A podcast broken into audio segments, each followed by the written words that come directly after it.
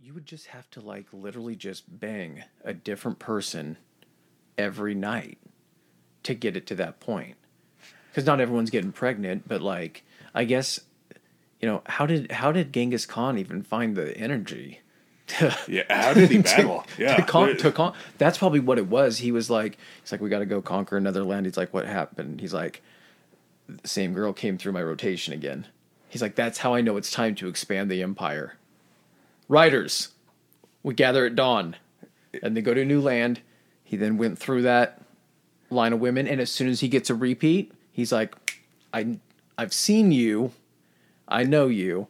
I know that birthmark. Either that or... Riders.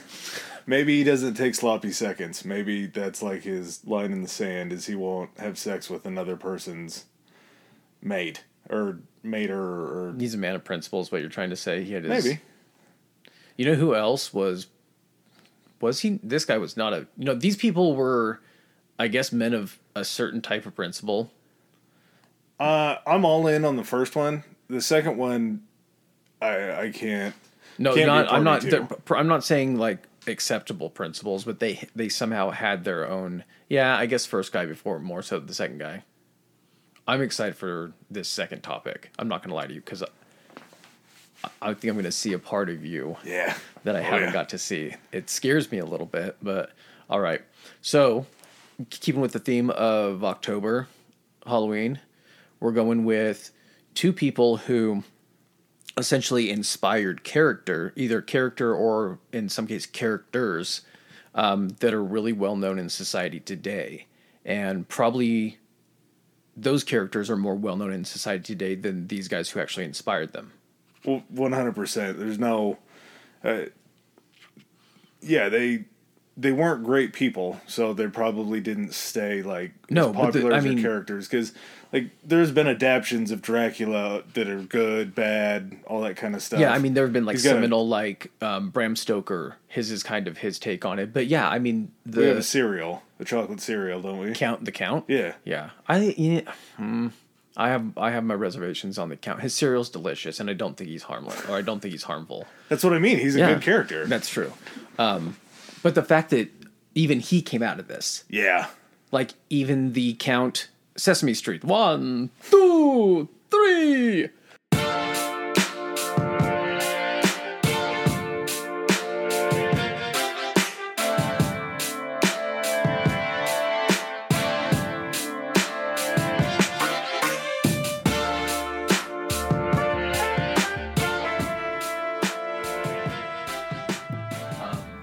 so our first one is going to be... Do you want to wait on the second one till we actually get to it? Uh, yeah. Well, actually, let's do this. Let's say who it is, because if somebody, I I want everyone to sit here and listen to it, but if they do want to skip to the second one, you guys can just hit forward a whole bunch of times. So we're covering Vlad the Impaler, also uh, Vlad Dracula, Dracula, Vlad Tepes.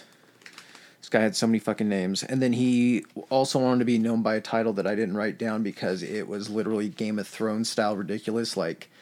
I am Daenerys Targaryen, mother of dragons, oh, hero of the Andals and the first man, and it was just this fucking thing I couldn't remember. Um, Dracula, awesome fucking name. When you find out what it means, that uh, the name is Game of Thrones shit. Like, the so last Dra- name Dracul, dragon, Dracula, eh, Dra- Dracula, Dracula, son of the dragon. Well, and they were part of the Order of Dragons. That's where the, I guess it's a surname at that point, or a, a nickname maybe. You take it. You you just get to take. That's the thing. Or it's a title, isn't it? Mm, I don't know. All I'm saying is when you are as powerful as these people are, like royalty in their areas, you just get to pick your fucking name. It's like the Pope, man. Well, they got where Dracula came from from his dad. Um, Who was also named Vlad. Yeah, he so was Vlad Dracul. So I'm just going to say senior. Yeah, well, there's Dracul, and then Vladimir, his son, is Dracula, just like we were talking about with Houdini never, and adding the I don't I think to he Houdini. Went by, I don't think it was Vladimir, because you see people named Vladislav, and I think if he was Vladimir, it would be Vladimir. I always just read it as Vlad. Okay. Maybe. I don't know. Yeah, I don't know if they shortened shit up back then. But the name Dracul comes from something that his dad was given Vladimir called the Order of the Dragon. Correct. And what was its purpose? It was a... Wasn't it nobility in the Ottoman Empire? No, it was other side of it. Oh. So it was the Order of the Dragon was basically like the Eastern Front of the Crusades. They were to defend the faith of Christianity in the territories. So we we even texted about this. The oh, fact, that's right. Yeah. The fact that all of, like, we've gone through three or four topics of well-known ancient history. Europe is the size of fucking a small county, apparently, and everything takes place. Did you catch that fly out of midair? I did. Nice. Good catch. Um, I would it, say... It's like within three hundred years. All these people are so freaking intertwined. It's kind of like it was a football game, and you only have literally like one hundred yards of field, mm-hmm. and then every quarter it was like somebody else subbed everything in. Everything is taking and, place between the forties. It's forty to forty. Everything, and it's just yeah. turnovers back and forth. I, everything is just so intertwined, and Vlad kind of he kind of sewed everything together because he shows up during the or during the uh, Pope Pius days. Yeah, the Pope Pius days, which was part of the Templars, which is during the Crusades. And then he shows up um, with what was the lady's husband's name? Oh, um, the. Elizabeth Bathory that we didn't cover, right? Yeah. Shit. Um, oh, I think it's up here. Go through real quick. Uh, yes, it was her. Oh, he was the king of Hungary. Oh, it was... Uh, I got his name written down. Uh, where is it? Hunyadi. No, John was, Hunyadi wasn't the husband of Elizabeth Bathory. Oh. His last name's Bathory, too. Oh, I don't know that, man. I don't have that written down. Why am I so bad at finding things out? I'm going to go through some stuff, look it up real quick. Okay. You, okay. So I'll give some dates, then some locations. So they don't know exactly when he was born or when he died. So it was either for, between fourteen twenty-eight and fourteen thirty-one is when he was born. Somewhere between fourteen seventy-six and fourteen seventy-seven is when he died, which is weird because I guess in other parts of the world, the dates seem very specific. Like when we were doing the like Knights Templar, everything. So apparently record keeping in this part of the world wasn't up. up to what it was previously. Or I, in the other part. I read that in Hungary, mm-hmm. they hadn't established a written language until like the sixteen hundreds. Oh, really? So this is all just kind of like stories and well, yeah, and cave that ex- drawings, yeah, but hieroglyphs sense. Probably. So it takes place in Romania. And so Transylvania, where the traditional Count Dracula like story is, takes place. It's a, it's a region of Romania, but it wasn't this region where... Um, Vlad the Impaler actually ruled over and was from. That was called Wallachia. And I like to mention it was like, welcome to Wallachia. It was probably with the V, right? Wallachia? Something That's like that. What it sounded like every time I heard it. And so, again, he's born to Vlad Senior, so Vlad Dracul, Vlad the Dragon. So Vlad Dracula, Vlad, son of the dragon. Um... Romania was kind of constantly, because it was kind of a, not, it was like a crossroads country is what it kind of seemed like. It separated the Ottoman Empire to the east from like the heavily, you know, Christian European countries to the west. And then Wallachia and Romania were kind of in the middle. So it was always being fought over. This was the site of a lot of the um, Crusades. Yeah, because it was like this was territory in between those two kingdoms. That because the Ottomans just... were Muslim, so you also had the Christian against Muslim crusade type stuff happening there. So the front of this, like, I didn't know this until I looked this stuff up. To me, when I hear crusades, the only thing I think about is the Holy Land, Jerusalem, all that kind of stuff. But it makes so much sense because, again, it's a religious crusade. And anywhere that there's two factions and there's a border between those factions where... we worship one thing, you worship the other, but in the name of God, we got to kill each other. Uh, that boundary just keeps getting moved further one way, further the other way, and sometimes like not even in like large swaths of time. Mm-hmm. Like, we'll talk about, I think it was his last reign, Vlad's last reign, and I think his first reign, he was only in power for like a couple months before things went mm-hmm. south and he ended up losing control back one way or the other. But the thing that I thought was really cool about Vlad... double agent. Yes. Well, his dad was also a double agent. The family was like some sketchy of them, not all of them. His brothers. Oh, that's yeah, yeah that's right. So Romania. Remember when we were talking? I don't. It was one of the early podcasts. I think it might have been like Alexandria, or it was some. I can't remember.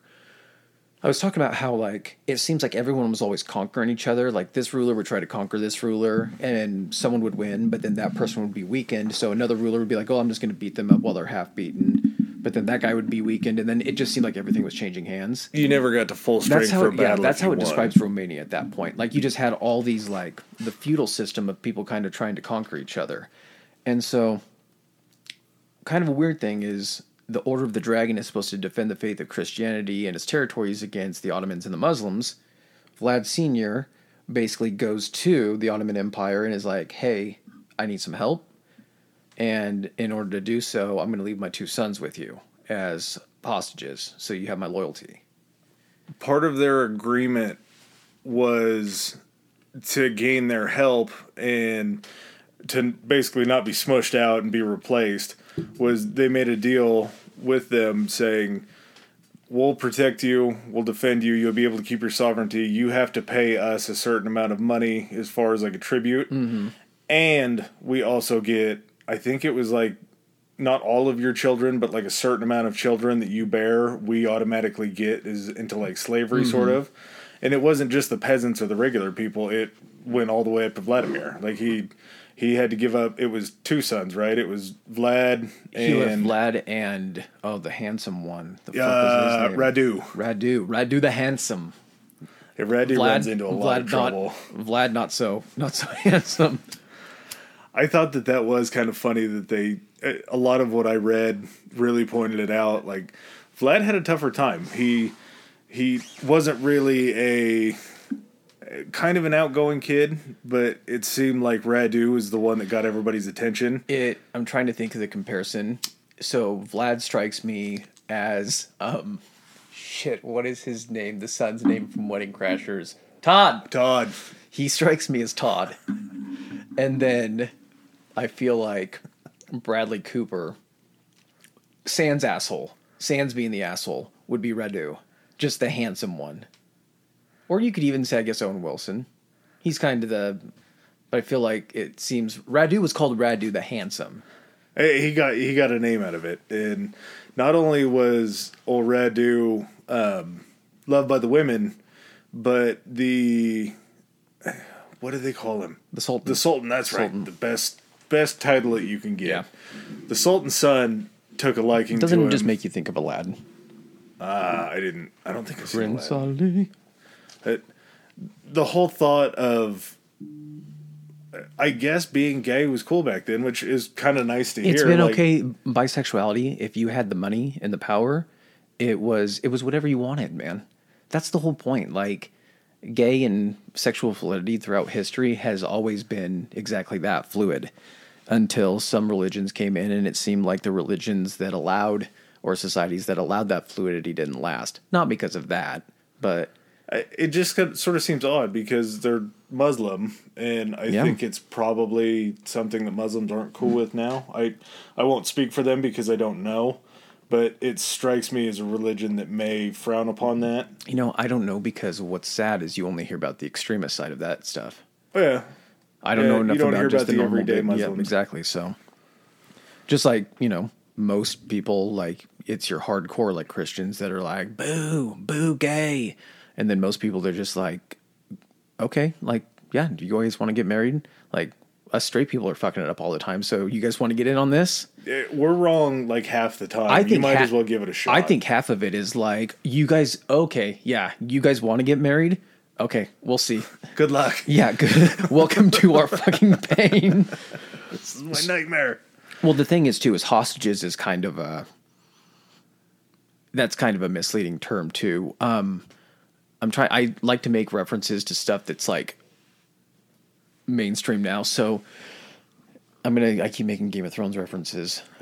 So Game of Thrones would have kind of like a not a ward, but a. Um, oh my God, Theon Greyjoy was one of them to the Starks. He was like their like he was a hostage taken to gain compliance from his father, but he was treated almost like a member.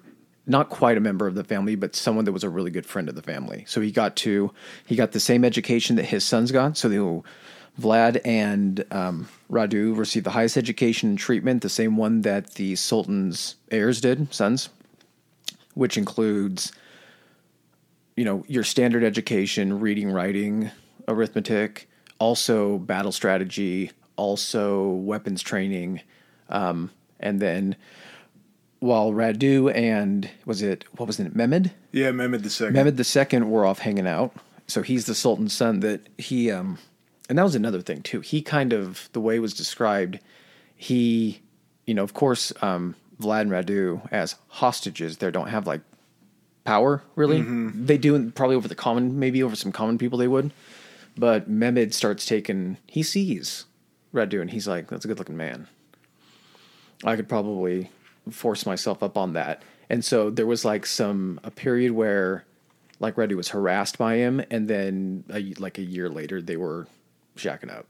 I, it sounds a lot like it was a little bit of Stockholm syndrome. Like they were your captor. You started to sympathize with Radu or with uh, with Mehmed because Radu was probably, I mean, there's something flattering about being hit on by a man.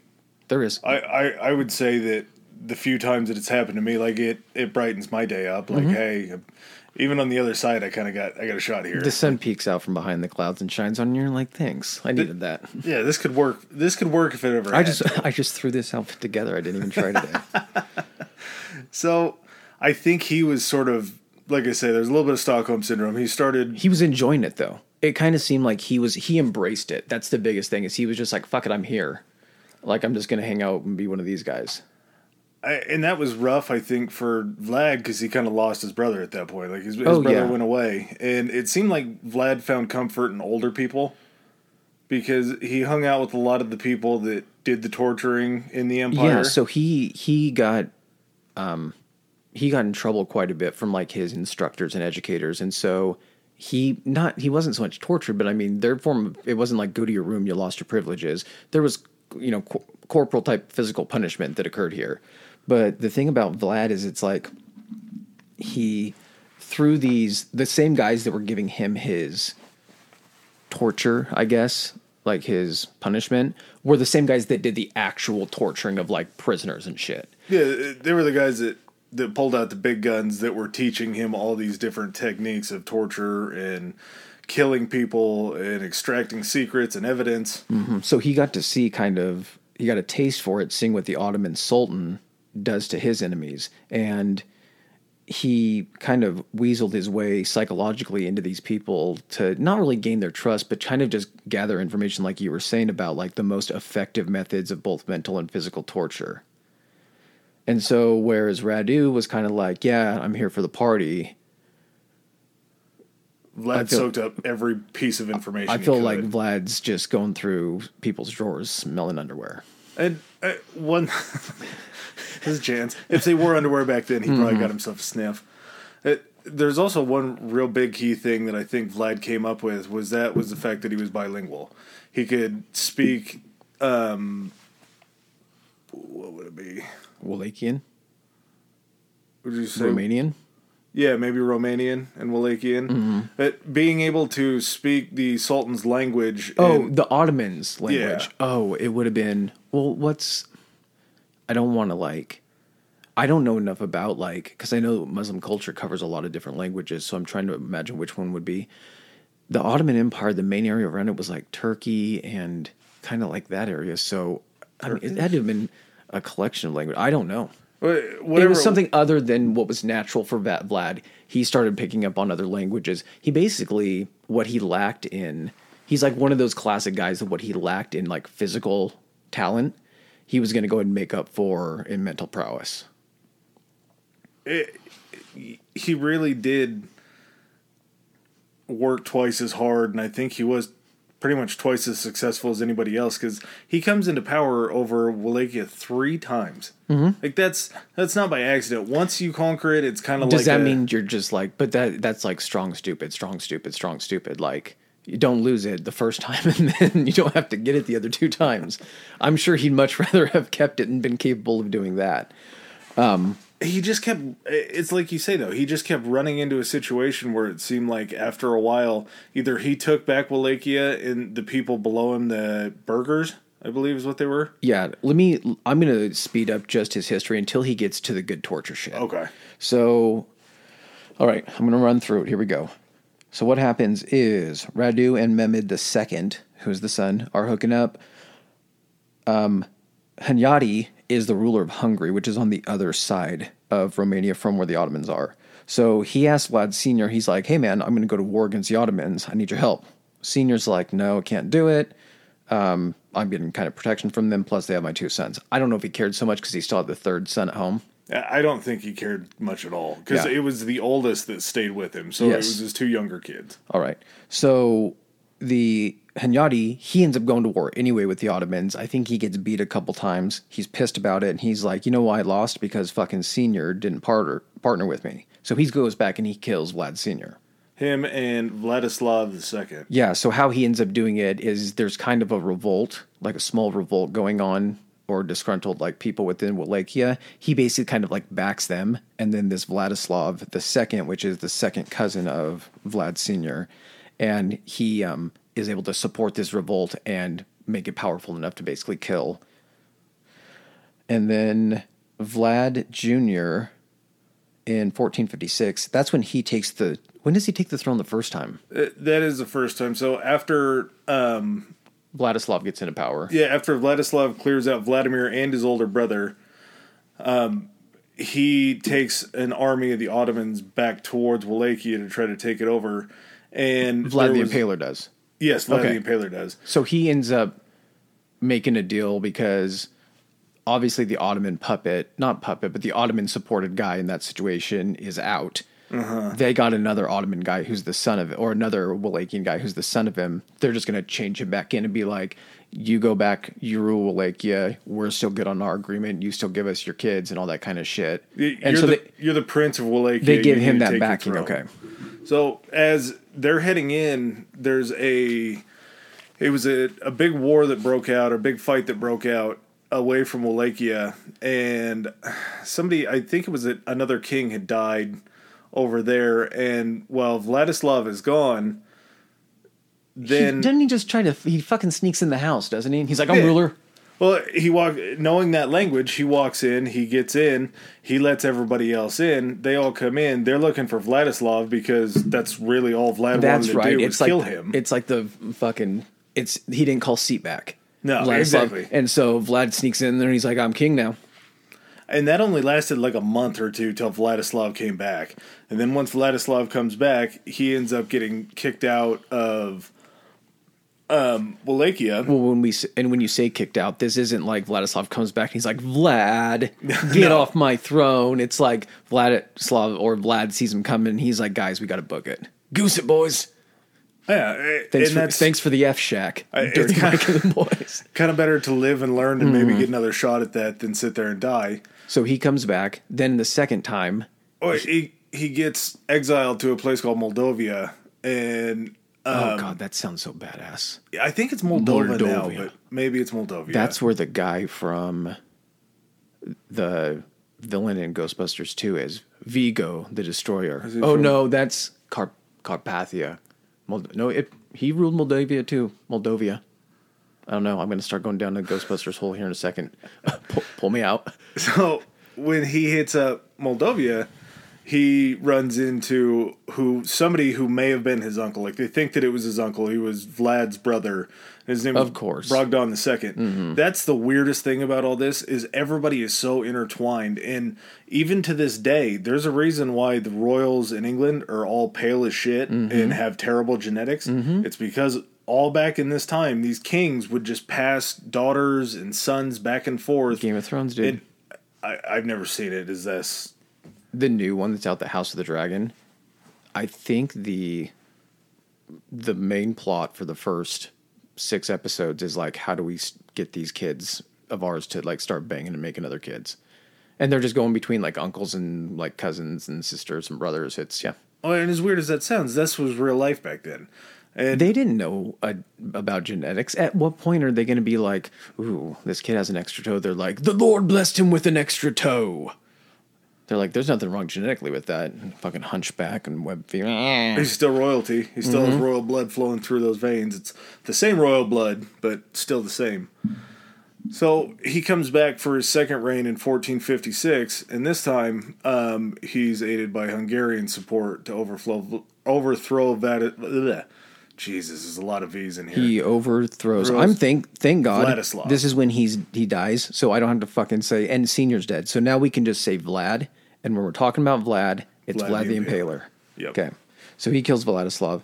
So first order of business, he takes over Wallachia. He's like, now I gotta fortify this bitch. So he knows that the biggest threat is the Ottomans, and so he fortifies the country against them.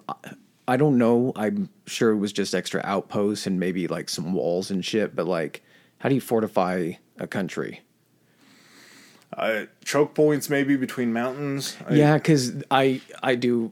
You know, when I think about that, I guess I forget that there's literally like, how do we get there? Like, there's one road in and there's one road out. So you just like build a couple garrisons over those or forts over those roads. Maybe you can't move. Some... You can't move guys on feet and wagons with horses over not roads. Some watchtowers, maybe, mm-hmm. some lookouts. So he does that. Um, the Ottoman Sultan at this time now is Mehmed the Second, the guy who is shacking up with his bro. And now he's like, I want Wallachia under my control. And Vlad says, okay, cool, but he doesn't really mean it. He's basically just, I think he's doing that because he realizes that he has to kind of bide his time and start building up his strength. And he has a plan for it too, which... This guy is, if you're in, like, Romania, this guy is actually, like, a national hero of Romania, despite all the next stuff we're going to talk about. I I think that almost makes him cooler. And during that time, he kind of stomped out feudalism in Romania. That's what he did. He gave it? a lot of power back to a bunch of peasants and people and tried to raise them up in order to just garner more support from the people. Did you see how he did it? He didn't. He... So the round the, up all the burghers and make them warriors. Build him a castle. So he did this. Yeah. So essentially, like, Vlad rules the country, and then think of it like this is in medieval times. So think of medieval England, where you'll have like the king and his castle, but then you have all the lords that have like their own castles, and they have their lands that they tend to. But then all the money gets funneled up in taxes to the king. So Vlad is like, this thing's complicated because I got all these other people who are also lording over people in position of power.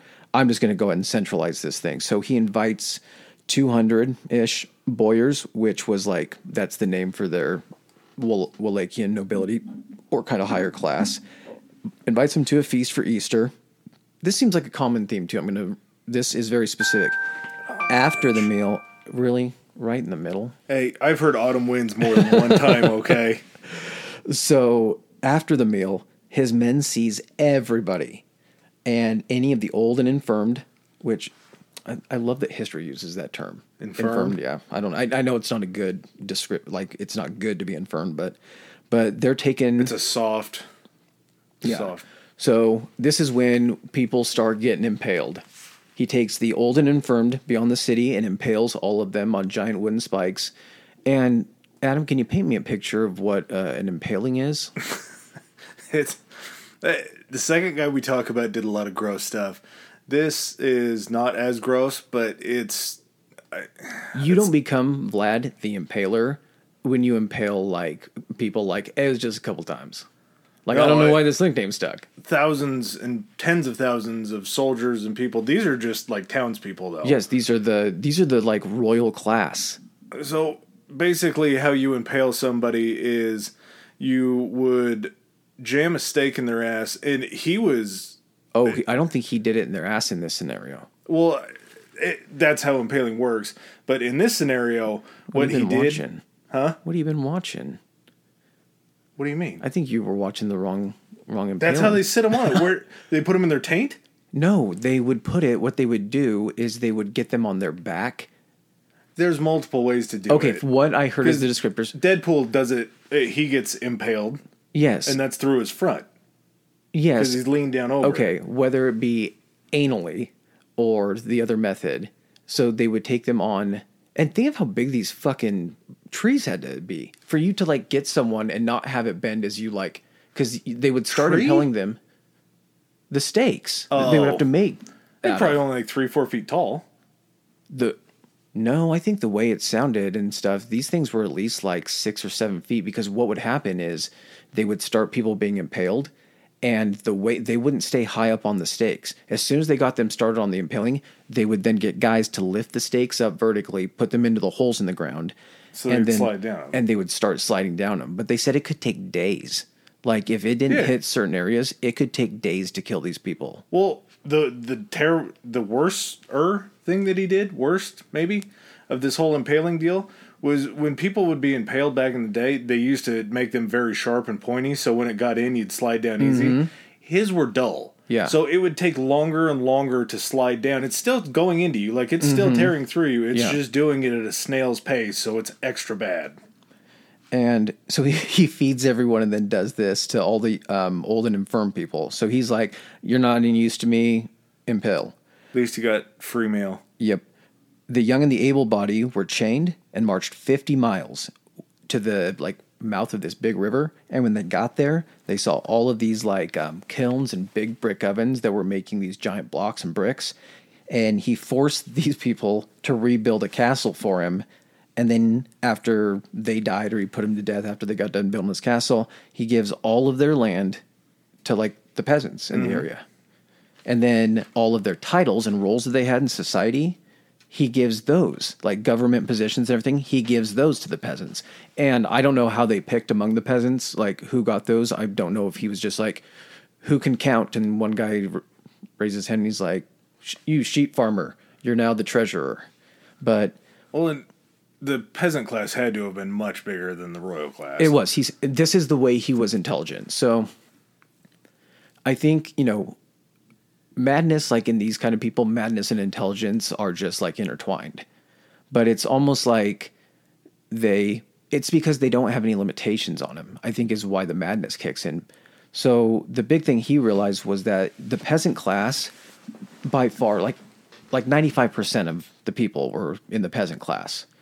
And he was like, okay, by getting rid of all these people and giving them land and also giving them roles in society, I'm gaining the allegiance of ninety-five percent of my populace, and I have a loyal army, because that's who the army was pulled from. If yeah. if he was having to do it the other way with these boyars in charge, he's got to get a hold of them and be like, hey, can you guys gather up your army? And then he would have, you know, seven or eight or the world or two hundred of these people. So however many of these feudal lords would then have to gather up each of their armies. He would have to fight within squabbling between them if one lord didn't like the other. And he was like, no. He's like, this isn't effective. I'm just going to take it all over and it'll just be one Wallachian army. If it's just one force to look over, everything is going to be streamlined. One force they, with one goal, and they're all under command of like one one guy. They're all going into battle at the exact same mm-hmm. time. You're not waiting for a squad they all, to show They up. all have the same tactics. It's, no. you know, it's it's smart. Unfortunately, be... it wasn't enough. Because Radu and Mehmed the Second came calling. And when they did, it just... Vlad... He was going against the Ottoman Empire that used to back him. Mm-hmm. So I'm sure he was trained by these people. So going into it, Vlad's crazy like a fox, like you were saying. Like he, he's nuts, but he's nuts in a smart way. He was taught by the same people that are sending these forces in. Well, and at the time when he, um, when the Sultan came into power, um, Mehmed the Second, he required Vlad, he's like, hey, you need to show up to Constantinople and come pay homage to me. And Vlad was like, uh, yeah, I can't make it. It's like, what? And he's like, yeah, I'm not coming. So that's like a huge, huge insult. Big slap in the face for sure. And there were... all these like instances of envoys from other company or countries and ambassadors coming in. So at what point four ambassadors for the Sultan come shown up. And, um, back then is probably still is, you know, tradition today. They wear the skull caps. Yeah. So they were wearing the skull oh, caps. These four ambassadors were wearing the skull caps underneath their other hats. And so when they came in, they removed their hats to, you know, show respect to, to Vlad. And Vlad's like, what are you guys wearing under those? And they're like, oh, these are our skull caps. He's like, you need to take those off. And he's like, he, they're like, yeah, we, we can't do that. Like we, we're not even, we don't even have to do that in front of the Pope. If he asked, he's like, oh, you're not going to take those off.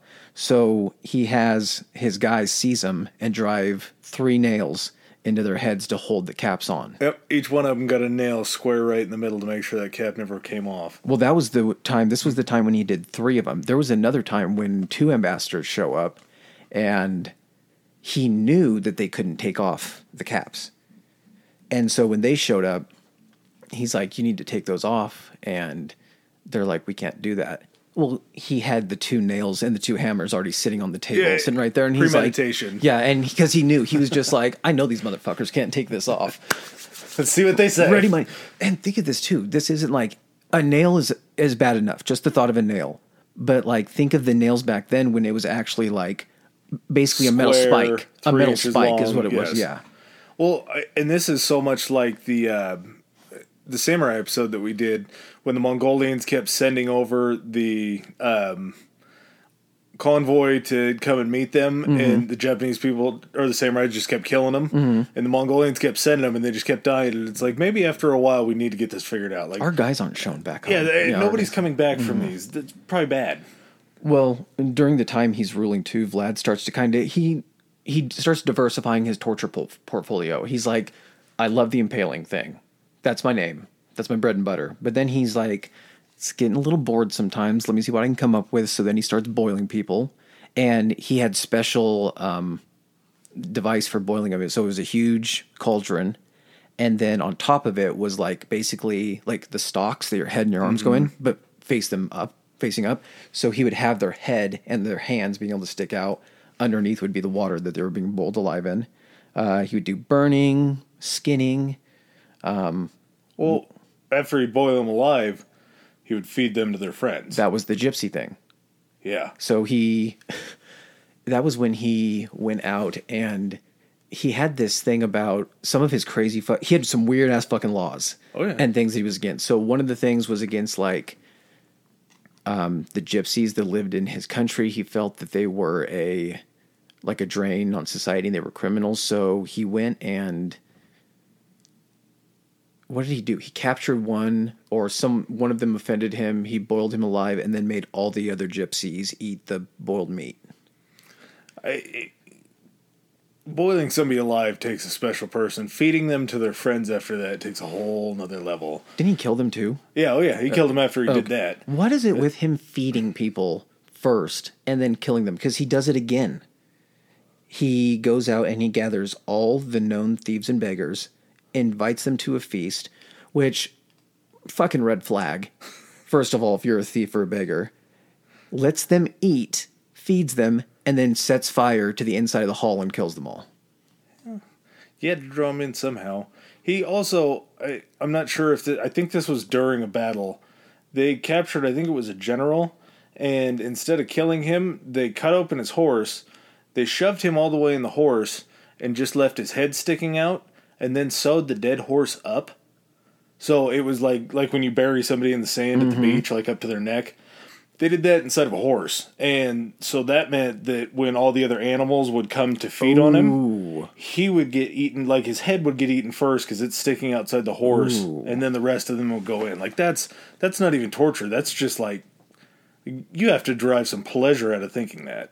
He had... um this weird thing about unchaste, who he deemed were unchaste women.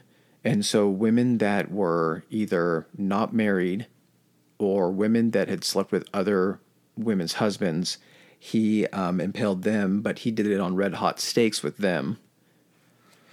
Um, oh, and the other, oh, this was the thing. Um, he was going, um, he didn't like a lot of like poor people. He didn't like old people, and he didn't like like super poor that were like a drain, what he felt were a drain on society. So he would dress up in disguises and go into villages. He also didn't like dissent, of course. He's the leader. So he would actually try to like overhear conversations, and if he felt that people weren't like with him, he would kill those people. He saw a dude that had kind of like a ratty shirt on, and he went up to the guy, and he's like...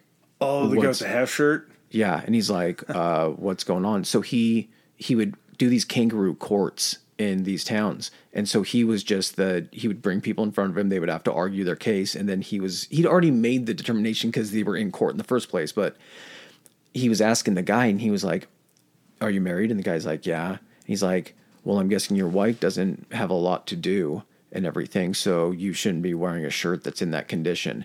So he fucking has the guy's wife impaled and then goes and picks out, and he's like, this is your wife now, and picks out another woman for him and is like, here you go.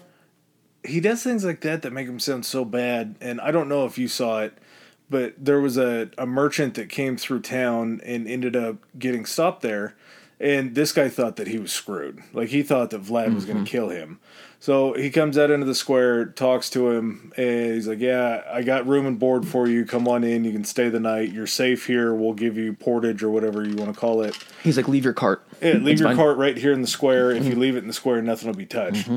So guy comes back the next day and sees that he had thirty-five pieces of gold. I'm going to call them one hundred, one hundred sixty. one hundred sixty were... Ducats. Ducats. That's right. Ducats. Were those. I was going to say doubloons, but that's pirates. Here comes the ducats. Ducats, ducats, ducats, ducats, ducats, ducats, ducats.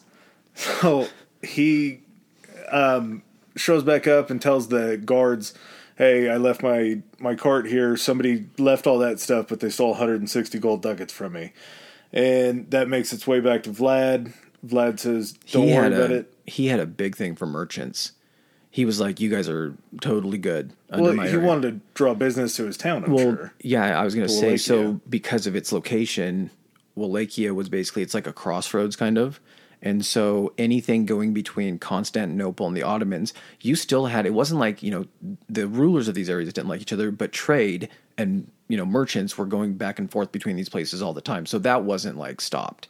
Well, Wallachia was, that's why it was a hotbed, because it yeah. was right there. And so a lot of their money would come from trade and merchants. And so he was like, yeah, it's money, protect the merchants. Uh, and that's exactly what he did. He told the guy, he says, hang out here another day. I'll round up the guys. Mm-hmm. We'll go find the guy that robbed you. We'll get your money back. Don't worry about it. In the meantime, he tells the guards to go back down to the guy's cart and put one hundred sixty-one ducats in mm-hmm. there. And guy goes back to his cart eventually, finds the money, comes back. As he's coming into the court, um, they're dragging some dude in that they caught that stole the, the money, the, the ducats. And merchant comes up to Vlad. He goes, hey, I know that I made a big deal about this. I actually found them. I'm sorry.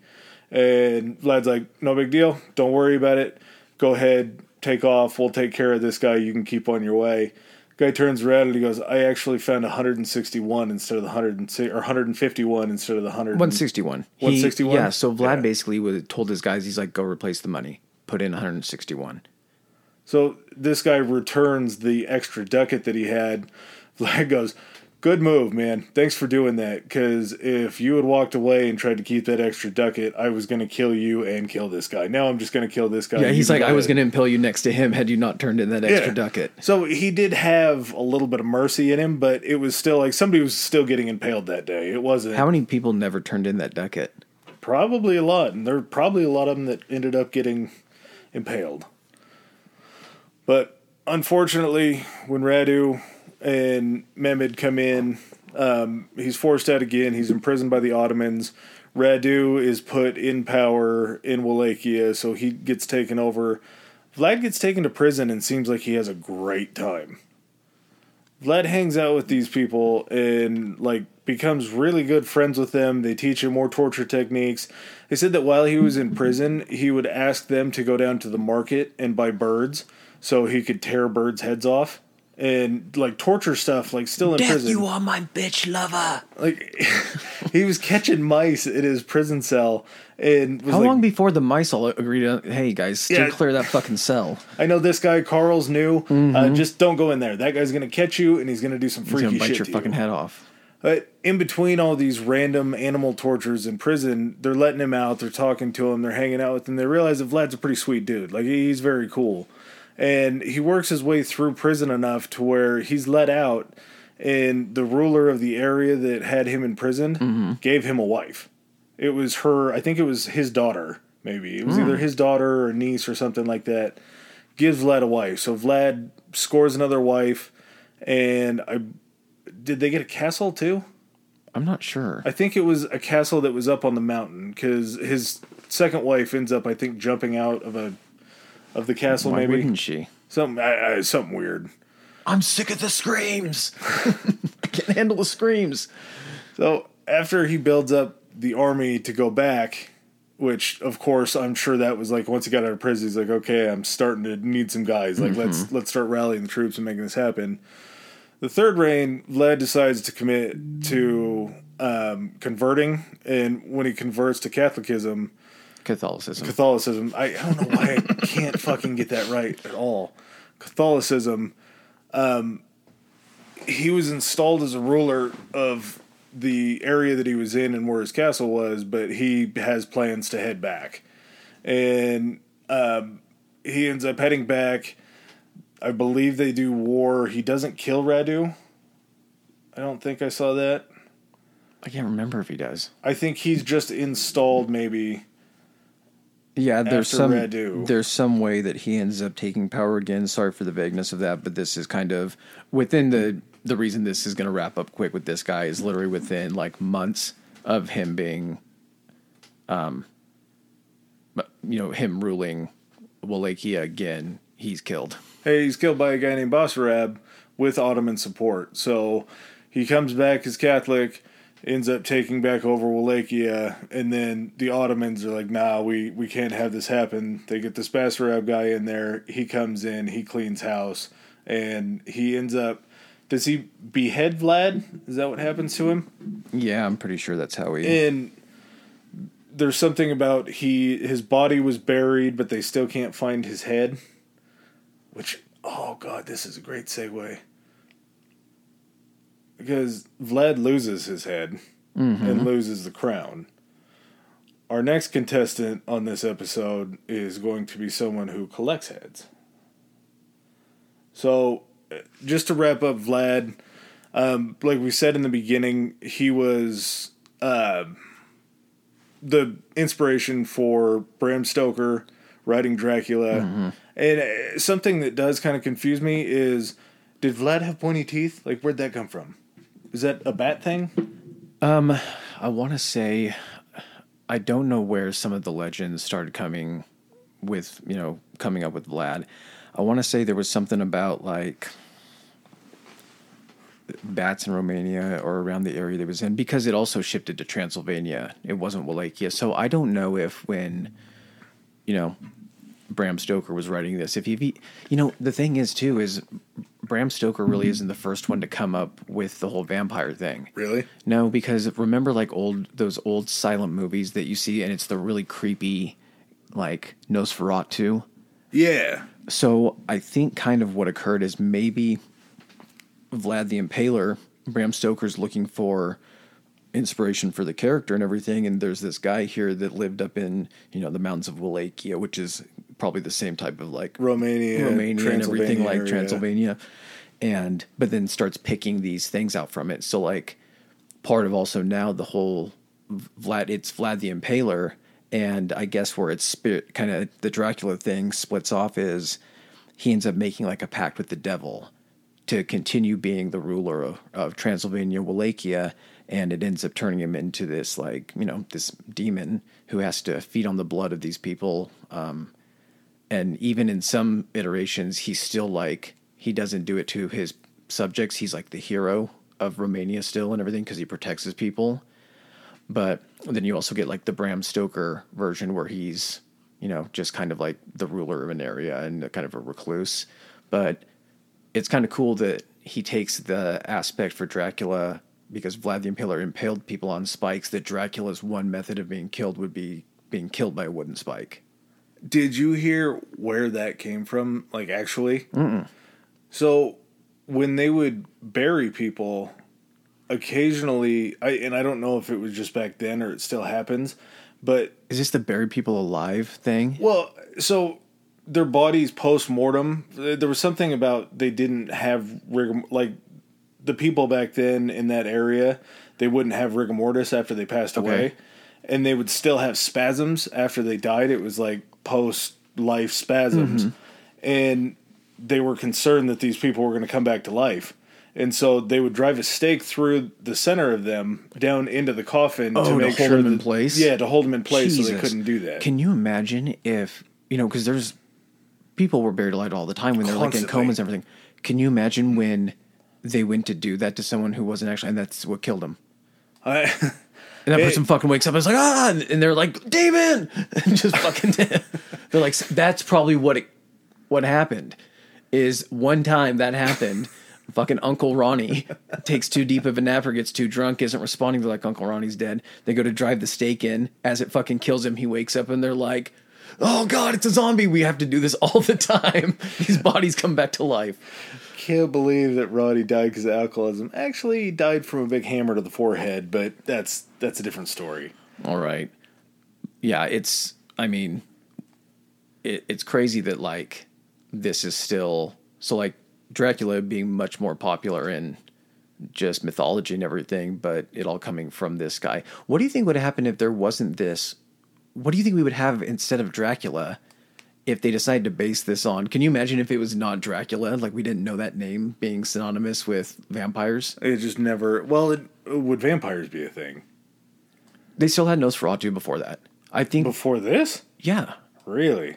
No, I because well, that was after. Well, no, I'm wondering when it actually got associated with Vlad the Impaler being a vampire. I think that might be a more modern thing, but Nosferatu was based on, like, previous urban legends about creatures that would drink the blood of, you know, villagers and things like that. So we would still have vampires, but yeah, it, it would just completely, they wouldn't be like called. Like, he's the vampire. Yeah, he's Dracula. Yeah. And uh, what's the lady version? Oh, uh... Velma? No. Are you thinking, like... I could swear that there was... Wasn't like the El- Munster's wife? Wasn't... Oh, she wasn't Munster? Like... She was just a... a I, think the, I think Grandpa, there was something about the Munsters. There was, like, this running gag that the Grandpa may have been Dracula. Because well, the, yeah. the daughter wasn't, like, a famous one. She was just, like... I thought there were lady lady vampires. Maybe not. I don't know if there were any famous ones. I mean, I'm sure there are. Is that... Queen of the Damn movie, that sweet movie with Aaliyah, R I P And I mean, they still some some still drink blood. All right, I I'm ready for I'm ready for Gein. You ready for Ed? I'm ready for Ed Gein. You ready for Easy Ed? All right. So just so everyone knows on this one, I'm going to be asking a lot of questions because I don't know a lot about Ed Gein. I know a lot about the characters that are based on Ed Gein. So what I'm looking forward to is hearing about him and being able to pick out which portions they used for which characters. I, it's and I'm going to have a lot of questions. Ed's a simple man, but he is a smorgasbord of crazy. And luckily for Chris having the questions, I really take a lot of interest, maybe too much sometimes, in reading and learning about serial killers. Not so much because I enjoy the, the blood and the guts, but...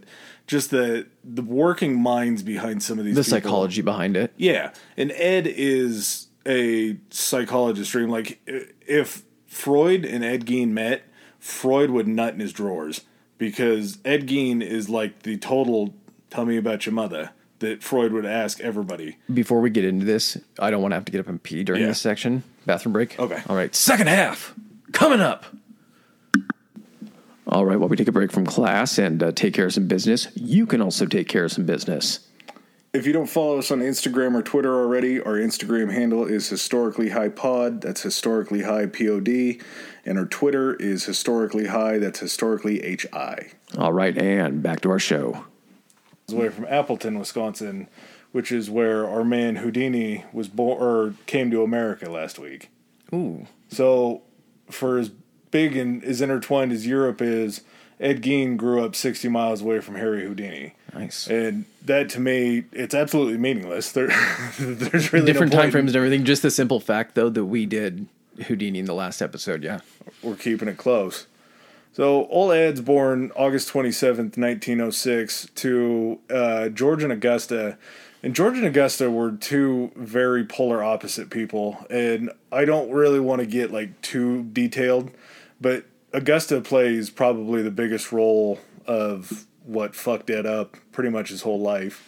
But George played a little role, too. George was just a career drunk that could never hold down a job, whereas Augusta was a very religious woman who was just a fanatic. She was, I think she was Lutheran, but she took, like, religion to a whole nother step, mm-hmm. almost puritanical, if you will, okay. from two weeks ago. So we're tying that around. I'm going to make... You're, you keep talking. I'm going to make a little graph of the three characters, and I'm going to make little notes about what falls into what characters. So, oh, do you want to say what characters it was based on, or are you gonna? Oh, because people um, can, hey, play along.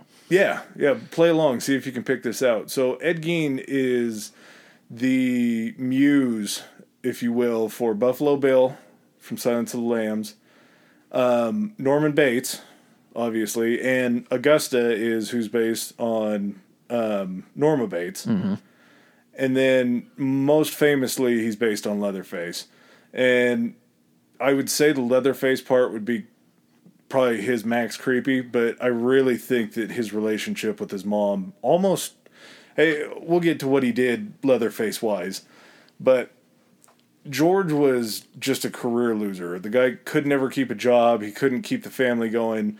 And on top of being an alcoholic, he had Augusta at home to just always give him shit and always ride his ass about what he was doing. And of course, she's not a real big fan of him being an alcoholic, 'cause she's a fanatic. So she would scream at him. He, unfortunately, would get a little handsy and rough with her. And one day they decide, I hate you, you hate me. Let's do the logical thing here. Let's have kids. Because kids fix everything, apparently. And everybody, if anything, that. It might just give you a buffer, so like maybe you both hate the kid instead of hating each other as yeah. much. It's the it's you know it's when everyone in America loves each other, when there's someone we can all hate together. So Henry's born first, and Henry's a a nice boy. Henry's a little bit more normal than his younger brother that's coming. Um, when Ed's born, the family's still living in La Crosse, and they end up somehow getting a hold of, I think it was Augusta's parents maybe had bought a supermarket and put George in charge as a manager. Mm-hmm. Well, George sucks so bad that he started out as manager, and in the end he ended up as a stockroom attendant. Like, that's how poorly he could keep he a job. Just done it for love of the product. Well, yeah, like, maybe that was passion. He was a purist. Like, love. He didn't like numbers. Shells. He liked stock and shelves. Mm-hmm. Yeah. So Augusta also worked there. She worked the register. She kind of worked her way up. They turned it enough into a success to be able to buy a very large farm, a large piece of property in Plainfield. Uh, and Plainfield, this whole area, dude, is just, it's desolate. Yeah, there's nothing to do but fucking kill people, I guess. I Yeah, that, that really could be. And uh, there's not a lot of people there. There's not a lot of, like, fancy attractions or anything like that. So they're kind of left to their own devices, but then get pushed even further because Augusta doesn't like girls, doesn't like women, mm-hmm. really doesn't like females, and I'm sure maybe her mom sucked or something like that, so this is where she gets the fanaticism.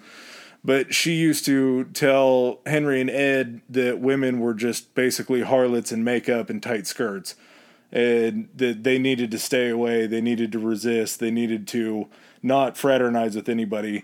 And Ed in the school, and the devil's in her pants. yeah, I, she, she. We'll get into some of the weird shit that okay, she so said. So we're already at a Norman Bates thing, and yeah. then also tying it back into Silence of the Lambs and Buffalo Bill in another way. The uh, movie Red Dragon, the one with Ed Norton, mm-hmm. the guy that because Lecter is in. That's before Silence of the Lambs, and Ed Norton's the one that arrests Lecter.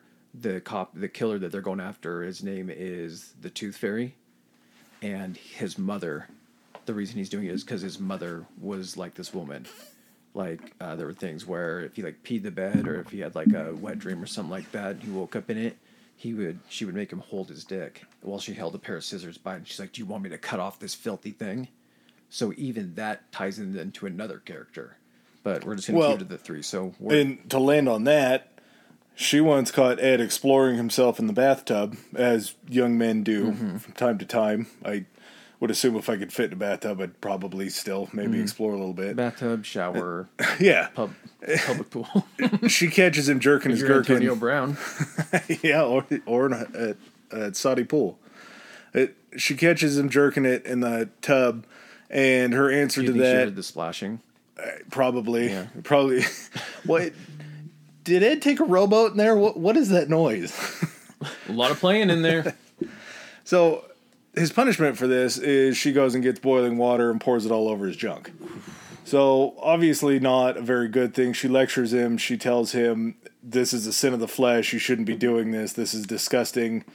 And he she routinely teaches Ed and Henry out of the Book of Revelation in the Bible. Mm-hmm. And I don't know if you're familiar with the Book of Revelation. Not kid-friendly things. Is that the fire and brimstone shit? Is yes. In Revelations? It, it, it's the second coming. It's how everything happens, the seventh seal, all that goofy shit. It's not something that you would want oh, to read rap- as... the rapture. Yes, okay. The rapture. Not something you'd want to read as a bedtime story. Mm-hmm. Like, that's that's probably pretty far. And Henry started to kind of realize that the relationship between Ed and Augusta was very close and very awkward. And he really wasn't a fan of it. He would try to go out and meet girls and make friends and that kind of thing. Whereas when Ed would do it, Ed would come home and say, "Hey, Mom, I met somebody today." She would start breaking down that kid's parents and talking about how they're bad people, bad Christians and all that, and just kind of try to steer him away from everybody, mm-hmm. almost to keep her to himself. And there were parts of the farm where they weren't really allowed Mother. to go. Mother. At, I'm sure that was, if you see a picture of him, he's a goofy looking mm-hmm. dude, and you can just picture almost like a Sling Blade type voice with him a little bit. Mother. Yeah. So one day when they're out on the farm, um, Ed follows his mom out to the butcher and shack that they have outside. I think it's just a, it seemed like it was a big, um, like a shed mm-hmm. that they would butcher the hogs in. And Augusta had forgot to close the door. So his first experience with like a body and knives and different things like that was he snucks or he sneaks in. He sees Augusta butchering a hog, and Augusta doesn't realize what's going on. She's sliced the pig down the stomach. She's pulled out the entrails, put them in a bucket. Really, just kind of gross, graphic stuff for a kid who I think he was at tw- he was twelve at this point. Mm-hmm. Uh, she turns around and sees him, and sees just this bewildered, scared look on his face. And instead of yelling at him like she did ninety-nine percent of the time, for some reason, at this point, she asked him how he felt or how it made him feel to watch that. Ed told her that he was confused emotionally about it. And I don't think he said the words confused emotionally because he probably didn't mm-hmm. have that kind of vocabulary. But what he was confused about was he got an erection and he nutted in his pants watching this happen. So his first sexual experience was watching a pig get slaughtered, which... that's just not a good roadmap for a human being. Mm-hmm. At that point, maybe we need to start looking at other people to take care of you. Mm. So he's living with that and trying drink, to figure that drink, out. Drink uh, Augusta is holding them back from meeting anybody really. And she basically tells them, like, you're not allowed to have wives. I'm the only female that you need in your life. Henry's not listening to this. He's sneaking off and going to the roller rink and all mm-hmm. that. But Ed's buying this hook, line, and sinker. And unfortunately, um, Ed's father ends up dying of alcoholism, probably a sweet relief for him, I would imagine, having to deal with Augusta all the time. And when Ed's dad dies, he gets like this great write-up in the paper. Augusta tries to put lipstick on mm-hmm. the pig that she slaughtered, and he's a great man, all this kind of stuff. Yeah. And by all accounts, people really did like Ed's father, but he just... was always a loser. He was like, probably like a good time Charlie. He was a good yeah. time, but no one ever took him seriously. No, f- fun hang, but uh-huh. you're not going to depend on him for anything. So after that happens, Ed just, he lost his dad. He gets closer to his mom. Um, later on down the line, I think they were about sixteen at this point, maybe. Henry's, I think, two years older. Uh, they go out into the pasture to burn the... F- uh, like the weeds and everything that was encroaching on the area. And there's a little question as to whether this fire was something that they were just fucking around and did, or if it was intentional, but this fire gets started. And Ed tells the police that when the fire got started, he sent Henry one way, he went the other way. They put the fire out. When he came back to look for Henry, Henry wasn't there. So he turns him in as a missing persons. They get a group to come out with him, the group of police. Ed leads them right to the body. Mm-hmm. And not only did he lead them right to the body, but where this field was on fire, you see all the burn and all the char and everything. Mm-hmm. Henry's body hasn't been touched. It's completely not burnt. Everything is fine. It's in an area fire didn't get to. Uh, no, he, he was laying on top of the burnt area. Oh, okay. So they're immediately suspicious. So like, well, if he died in the fire, why isn't he burned too? Oh, the body had been in the previously burnt area. Yes. Killed him. So it was like he might have been planted there. And they also get suspicious because it wasn't like they were out there for an hour. Ed led him to the body pretty quick. They ask him about that. And weird, creepy young Ed's response is, it's weird how that happens, huh? And when they take him in to do the autopsy, they see that he's got a, I think it's a fractured skull, but they end up ultimately saying it was asphyxiation. He died of the smoke and the fire. So Ed gets let off the hook. This was probably his first murder.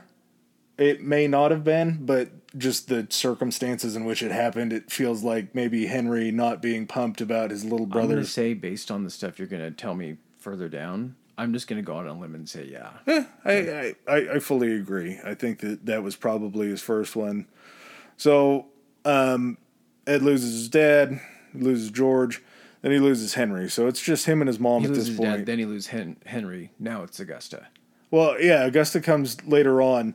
But just until that happens, until she has her first stroke, he's just, all he's doing is hanging out around the farm with mm-hmm. his mom. That's all he's doing. So that's all, they're just forming a stronger and stronger bond until one day Augusta has a stroke and she's never really the same after that. She needs to be taken care of by Ed. Well, Ed jumps at this opportunity because he's like, yeah, I can finally take care of my mom the way that she took care of me. Unfortunately, Augusta doesn't make it very much longer and ends up croaking and dying finally. And her obituary in the paper is like six lines. Like, it's like, here, or Augusta died on this day. She's preceded in death by George and her son Henry, mm-hmm. but also still has Ed, and just it's not, not a. This guy's not a great penman. No, not a great no, writer. No one left to write it that has the ability to, to write something lovely. Oh, and I'm sure Plainfield was so big, all of the two pages were taken up by like cattle getting out. Okay. So maybe there just wasn't enough room. But Ed is now left by himself on a big old farm with basically nothing. He he just lost his mom. He's distraught. This was the lady that was the apple of his eye. He just he absolutely had this weird, morbid fascination with her. And he's still doing stuff around town to earn money, like odd jobs and working kind of with different farmers and mm-hmm. things like that, as far as like baling hay or anything. And by all accounts, They the people like thought that he was a, a fairly good hand. Like he yeah. was he was good I'm, help. I'm guessing he probably had some sympathy from the community, having lost his brother. Also, too, like, don't you think that there would have been some suspicion in the community too, thinking he killed his brother? I, there might have been, but I think when you're out there and you're that rural, maybe the news either doesn't spread as fast that way, or maybe there were just accidents that happened on farms. Like it. I'm sure back then, because this was, he was born in nineteen oh six, so this would have been the thirties. They probably got a lot of other shit going on that they're not thinking maybe it was a murder. Oh, yeah, people coming back from World War One a few years prior and the Great Depression, recovery from that. And, yeah. No, they, yeah, they just could have thought it was an accident. So George is working around town. Ed. He's he's making friends. Unfortunately, Ed. one of the things Ed, that... Ed, you said George. Er, shit. Ed. Uh, one of the things that he was doing around town that seems very bad, and I'm sure a lot of people got a bad taste in their mouths after they found everything that they found, he was babysitting children. They let this dude babysit kids, and I, he wasn't like a big oafish fella, but he wasn't really conventionally handsome. A little bit of a weird guy, but they trusted enough to let him hang out with kids, which... I, I, Can you imagine... We'll just leave that. That there's a generation of people... still alive, maybe still alive today at this point, that were babysat by Ed Gein, and that can tell it as a story. Uh, they're probably old as shit, but I think Ed died in nineteen eighty-eight is when it happened. Yeah, but what I'm but, saying is if he's that old and he's babysitting, those kids maybe were five, six, seven, and if they were five, six, and seven at that time, they could still be alive and able to be, you know, able to be communicating. That's that's crazy. Like, huh? I bet there is some type of, like... There's had to have been interviews from people that were babysat by him. Tons. They've they've talked to everybody in Plainfield, which isn't a whole lot of people, but they've gotten a lot... Or they got, initially, a lot of feedback mm-hmm. from the public in the area. We'll get into kind of how the area of Plainfield and kind of around it dealt with Ed mm-hmm. after they found everything, because they kind of had to go where I have to go with Ed to just... laugh so you don't cry, yeah. basically. So Ed is so distraught after Augusta dies that he stops showering, he stops shaving, stops really taking care of himself, but he's still working out in Mother public. Mother used and, to wash me. I don't know how to do it. And yeah, maybe that was it. Maybe she shaved him and washed him and all that, so he just gives up on that. But he ends up taking a liking to a lady named Mary Hogan, and she was a bartender in town, and I think it was in Plainfield still. I don't think it was outside of Plainfield.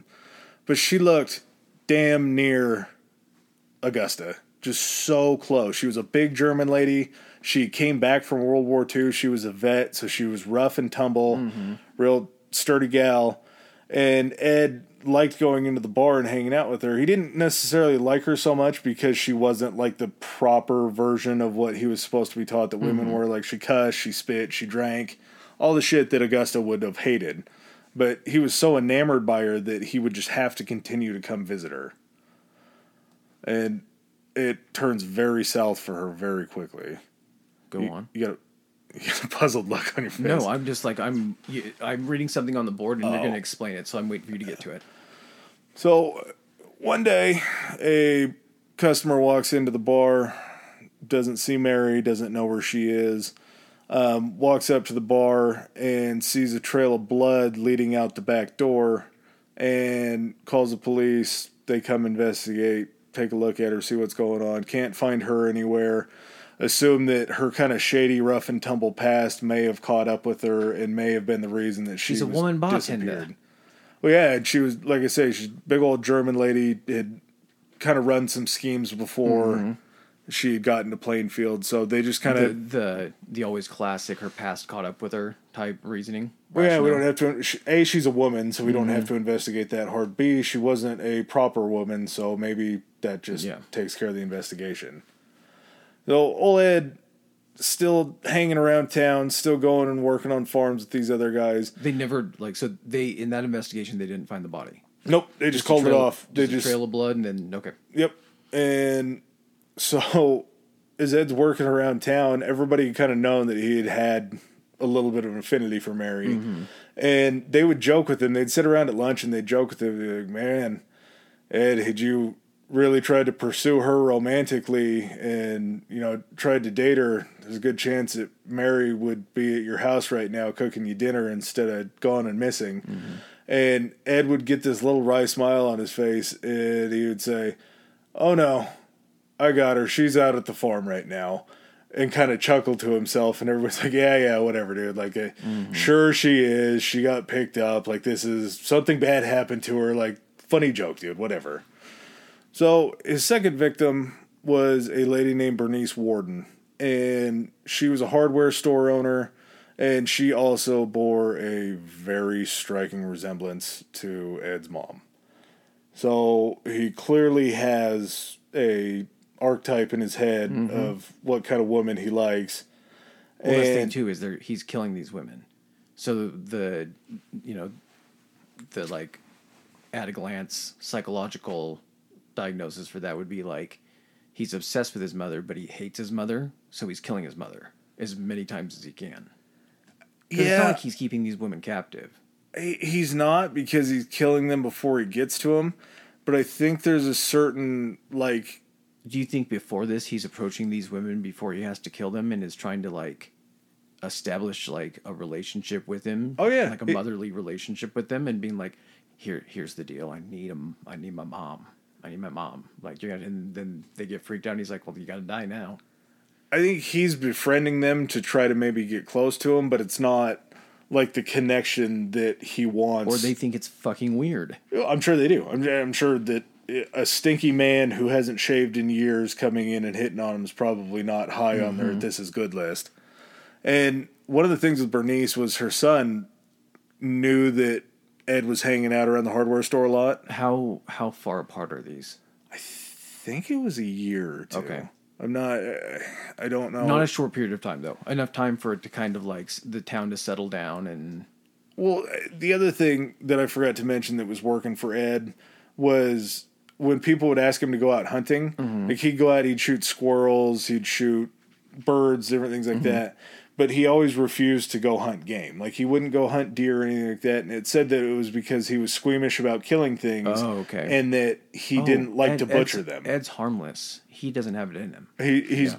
just a bumbling guy that doesn't have that killer instinct. Gotcha, okay. So I'm sure, like, her past was obviously more important to look at than Ed being there and hanging out with her. Nobody saw the, nobody saw the crime. Yeah. They just saw the He was the most blood. unassuming person. Yep. Okay. And so Bernice's son realized that Ed was hanging out. He didn't like it. He he was telling people around town, like, this isn't good. I, I don't like him hanging around my mom. He's a creep. And so Bernice's son comes in to see his mom at work, and she's gone. Just like Mary in the bar, somebody shows up there. She's not there. There's a trail of blood. There's a spent shell casing that they find.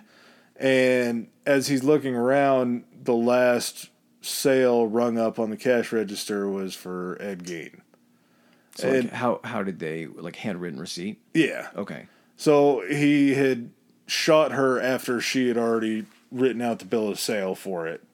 And Ed, being the not smart guy, because he wasn't dumb. Like, he wasn't, he didn't Clever. get a great education. Clever. He well, was.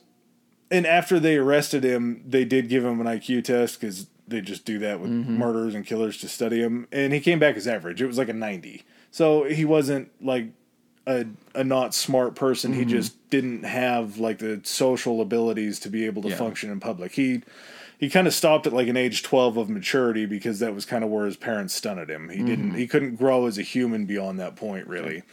So being the curious guy that he is, he hears that there's a commotion in town. He hears that the police are showing up around the hardware store. Old Ed goes back there to try to figure out what's going on, figure out what they know, anything like that. Come out with the receipt, see him standing in the crowd. Ed, come with us. We got some questions for you. They take him down to the station. One group takes him down to the station. The others go out to the farm, because there had been rumors, like kids or, yeah, kind of kids and younger adults that would go hunting with Ed, like as far as shooting birds or shooting squirrels or anything like that. Mm-hmm. Ed would always brag about having like shrunken heads and different things to, I don't know if it was to like maybe try to share some interest with these kids. Mm-hmm. And the other thing that he was really into was he was into like murder mystery comic books and true crime comic books. Mm-hmm. And he had not kind of like, a, like not Scooby-Doo. No, like crime novels. Okay. He had a real fascination. Jack the Ripper type shit, probably. Huh? Jack the Ripper. Yeah, probably something like that. Yeah. And I, I don't, they didn't really have true crime back then, so I'm sure it was a lot of stuff like that. Yeah. But he was obsessed with that, and he was also obsessed with talking to people about a World War Two veteran that had come back and become transgendered. He had flown over to, I think it was like Amsterdam or something like that, and had a sexual reassignment surgery. Okay. So went from male to female. And he had read through like doctor's books, different things, looking at like the human anatomy. And mm-hmm. so he was really kind of studying up on bodies and heads, different things like that. And people knew that because he would talk to him about it. And then he's joking about having these shrunken heads. He's having all this different kind of stuff. And these kids are thinking like, oh, ha ha, this is funny. Mm. Somebody might have caught a glimpse at some it's point. Just crazy Ed Gein. Yep, yeah. exactly. Just yeah. eccentric guy. Crazy, harmless Ed Gein. Yeah. Just take him at surface level because he's really not that deep. So as they get out there, the first detective through the door walks inside, and they have something called a summer kitchen on the house, which in Plainfield and kind of in the Midwest, they didn't have A C back then. Mm. It gets hot on the plains. So they would have an exterior kitchen that they would do their outside cooking in, so it wouldn't heat up the rest of the house mm. throughout the day. And was it like in a sun porch, or was it actually outside? It was, yeah, it was like a sun porch, okay. but it was framed in and everything, but it was like a whole separate kitchen that's gotcha, attached. Okay. And first detective walks in, takes a turn, walks into the uh, summer kitchen, immediately walks back outside, throws up. Just the first thing that he saw in there beyond the smell just made him so sick that he had to leave and go outside and throw up. Second investigators walk in like, whoa, shit, what did that dude just see? Walk into the summer kitchen, and they find Bernice Warden's dead body hanging upside down off of meat hooks, like off of game hooks, mm-hmm. by her Achilles tendons, like by her ankles. And she's filleted open. No head. Head's completely gone. They'll find the head later. But this was the first thing that they've really come in to see in his house. And it just shocks everybody. But they know immediately, like, this is this is Bernice. Ed did this. Like, this is a, a very crazy place to mm-hmm. be. As they're searching around the house, they start to notice these certain different things around the house that are off. They're seeing skull cups that are made from, like, hollowed out skulls that have been bleached and been preserved. Like human? Human skulls, yes. and they're finding... You're, you're talking like Conan the Barbarian, like, I was drinking the blood from the skulls of my enemies. Yep. He, he's making trash cans out of skulls and skin. They look over and they see a chair, and like a wicker chair. Mm-hmm.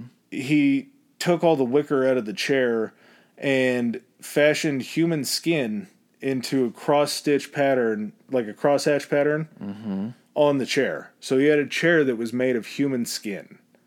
He had a lampshade that was made of a human face. And when I'm telling you this stuff, I'm starting out on the low end of the scale, because then we're going to get into the shoeboxes. First shoebox they open, they look inside of it, and they find nine vulvas in a shoebox. Nine, I, I don't want to say female, because I think females only have vulvas. And if we're in the trust tree with you, me, and the listeners, I'm not one hundred percent sure what a vulva is.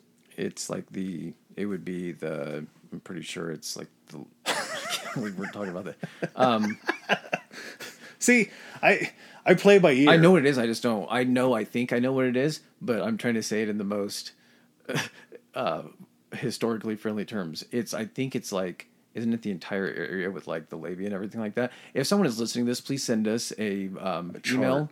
Yeah, an email on our uh, address when you get the socials, and please explain this to us. Nine, though. I'm going to guess that that's nine people's worth. Yep. Okay. Yeah, so so nine vulvas. And like I say, I, I'm not one hundred percent sure what it is, but I I know how to get around it, I'm sure. I know who it comes from. Yeah. It's kind of like, you know it by face, and but I know you don't they don't know have it by two name. Of them. Like, if you see it, you can be like that, mm-hmm. but you can't can't put a it's name porn. To the face. You know it when you see it. Yes. So he had gone through and painted some of them, and he had salted them. So I guess in order to preserve them, salted. Did you say salted? Mm-hmm. Like as in like old sailors salting meats to preserve them. That's sort of what it felt like. He was looking for means of um, of preservation. preservation. Yeah. Um, another box they found: four human noses. Just human noses, just in a box. Just uh, w- what would drive you to keep four human noses the in a box? Same thing would drive you to keep nine vulvas. Yeah, I, but that fucking dead body hung up. In that could almost be like kitchen. Maybe a sexual thing. Like there's nothing hot about a nose. Um, and probably I don't know. Probably the box of vulvas is a coup de grace. But he had a belt that was fashioned together and made of female human nipples. He had a nipple belt. You're making me sad, dude. Uh, so. Maybe this, it's going to get gross, but this is also something that leads into something. Is there more? Oh, yeah. And I, I find this last little bit kind of funny, just here. How he did it. So it's getting cold in this. He had a human vest that was skin torso, complete with breasts. He left the breasts on there, and the nipples were still intact. He also made a pair of leggings from human skin. I think you might know where this is going at this point. Mm-hmm. So... obviously, they found enough evidence before they even get to Oled's bedroom. In Oled's bedroom, I'll I'll paint you a picture from thirty thousand feet. There's a lot of heads. A lot of heads in his bedroom. And some of them are preserved. One of them was Bernice's that they found in a, a burlap sack. So obviously, they have enough at this point to arrest Ed for her death. And talk to him, try to convince him to just let them, to, to confess, basically. And he kind of plays along for a little while and then ends up confessing. Um, as they're talking to him, obviously they have ten million questions. Where did you get all this stuff? Ed admits that he had gone to the cemetery forty times over since his mom had passed. And I think he said he'd been there to visit his mom like eleven times. But how, all how big is this town? Um, It's not... Time? It's not big. It's not terribly big. I didn't get the population numbers or anything like that. How but. do they not... know or see that there's nine graves disturbed? There's got to be somebody that just at least, okay, not even someone that works the cemetery, like a caretaker or anything, but there's other people going places and visiting family. At no point during these forty visits do they see that the fucking ground is dug up on these graves. Well, and they had to have been to get this stuff. Like I, I'm not a, a fucking doctor, so I don't know what the rate of decomposition is, but and I'm guessing a lot of these things were not in good shape, but like you would have to get them at least somewhat recent, like quickly after they're buried, Like, yeah. how how the fuck does no one catch on to this? Though, there was another lady in town that had passed away that looked a little bit like Ed's mom. Of course she did. This town and is nothing but women who look like Ed's mom. Apparently, it, she was in fashion back then. He admitted... Did these women actually look like Ed's mom, or was he just, like, projecting, like, because he was so fucking crazy? The, the first two, Bernice and Mary, definitely bore a striking resemblance. Okay, so it was it was confirmed, like, by people that knew them, okay. Yeah, so this third one, this lady that died, Ed admits to actually going and digging up the body the night of the funeral. So they had the funeral, they buried her. He was back in the ground in fresh soil digging her up to get to her. So Do you she know was, how long it would take to dig up? Are they still doing six feet at this point? Um, I'm not sure how long it was, but I'll kind of get to it. They really didn't believe that Ed was robbing graves. They thought that he had to have had more murders because yeah. of all the shit that he had in his house. That's kind of what I'm thinking, too. In my head, I'm like, with this, how many heads did he have in his bedroom? Get, get back to that, I guess. I don't want to know about that, but I do. Uh, let me get the exact number. Cause so he had them. Did he have some of them, like, in jars? Some of them had been preserved, but some of them were just rotting. Like, I, beyond, I don't know what they did. Like, I don't think they embalmed people back then, but they probably... The fuck does like, this house smell? How can you not smell this house from fucking three miles away? I, he just... They were on a farm, so he had all this land around there where it was just him. And... Uh, where do we go? Where do we go? So, yeah, all these different things, but getting back to the grave digging, there were... um They just said there's no way that he could be grave robbing. Like, it would take him far too long to get down to this stuff. We would have noticed it. Yeah, so yeah. they picked two graves. First grave was right next to Ed and, or right next to Augusta and George mm-hmm. in the cemetery. And they said, if we can get down to this, we can get it open, figure out. He gave us this name specifically as one of them that he did. If we find a body, obviously he's lying. He wasn't grave robbing. He had to have committed more murders. Okay. So one guy and his assistant go out there and start digging. It only takes them two hours to get down to the um, coffin. Might not have been six feet at that point. No, it was probably like four or something like that, but very quickly for two guys. Coffins so, also back then were not like the elaborate coffins where they're pretty sizable at this point, so I'm guessing that just they were wood more, boxes. Yeah, so they were probably smaller holes that they had to also dig to. Could be. Still, regardless, it's like four feet by, I'm guessing, like a five or six foot box. Probably four by six. That's, that's a lot of dirt. Yeah. But it takes them about two hours to get down to it. And when they get down to it, they look at the coffin and they see that the front of the coffin has been split vertically. So once they open it up vertically, they don't find her. Box is completely empty except for one crowbar. So at that point, they're like, okay, Ed is telling the truth. He didn't lie about this. He really hasn't lied about anything. He just hasn't been as truthful as he should have been. Like, he did, he wasn't forthcoming, but he's answering our questions. So they dig up the other lady. Obviously, don't find her again. Find another split casket. They're just like, okay, maybe he didn't kill people. There's still people on the radar. There was a couple girls in a town on the, I think it was a couple miles away who who's, went missing. Who? Sorry, whose body did they find hanging? That was the Mary or was uh, that? Bernice. Okay. And then... He... What did they find Mary? Ed completely denied having anything to do with Mary until they found Mary's head in his house. Okay. And to get back to your question, um, so he had a skull on all four bedposts. Um, some of the ladies' skulls he had had the tops cut off. Um, yeah, just uh, he had Mary Hogan's face in a paper bag. So he had made a mask of Mary Hogan's face. That's how they identified her, I guess. It wasn't just the skull, it was her face. Um, they found, and one of the other things that they thought that he might have had younger victims was they found a young girl's dress in their house, and he would have had no reason at all to ever have a a young girl's dress in his house. He had no reason to have a lot of this stuff in his house, Adam. Yeah, I guess on the list of things you shouldn't have in your house, that's probably pretty low. But one of the other very curious things that they found was that he had boarded up rooms in the house. So it was just like his bedroom, the kitchen, a front room, and then the summer kitchen. Everything else was boarded up. And so they're like, oh, fuck. If this is what we find out here, what in the world are we going to find behind these walls? They pull all the wood paneling off of these um, entrances and exits to get into these rooms. All pristine. They were like his parents' room and Not like his brother's room and a, stuff like that. Like a parlor room, all that kind of stuff. Nothing was touched. Everything was clean. So I don't know if maybe it was Ed wanting to enclose himself, but also wanting to keep, like, these rooms are clean and pure like Augusta mm-hmm. left them. I'm not going to mess them up. It's kind of like when you go to somebody's house and they have, like, a, a living point, room that's not lived in and there's plastic and shit on the couches. And yeah, we're way past that at this point. Well, but they were well taken care of. Like, there wasn't any blood yeah. spilled in these places. So Ed was probably using the skin chair. He was hanging out next to the face lamp and eating out of skulls. Like, he had himself a situation, a system. Nothing compares, though, to what he did with the uh, vest and the leggings. So Ed admitted that he would pull the leggings up, wear, like, put on the leggings. Mm-hmm. He'd throw on the breast vest.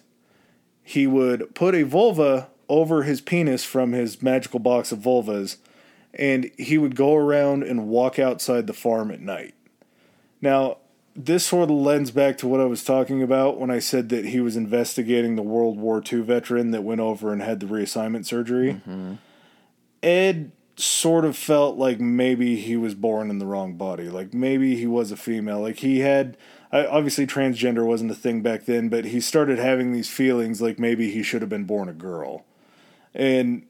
later on, once he's in a, a psych ward, they kind of, there's questions about, like, what his gender identity was and different things like that. He'd never had a reassignment surgery, but he had talked about having mm-hmm. one.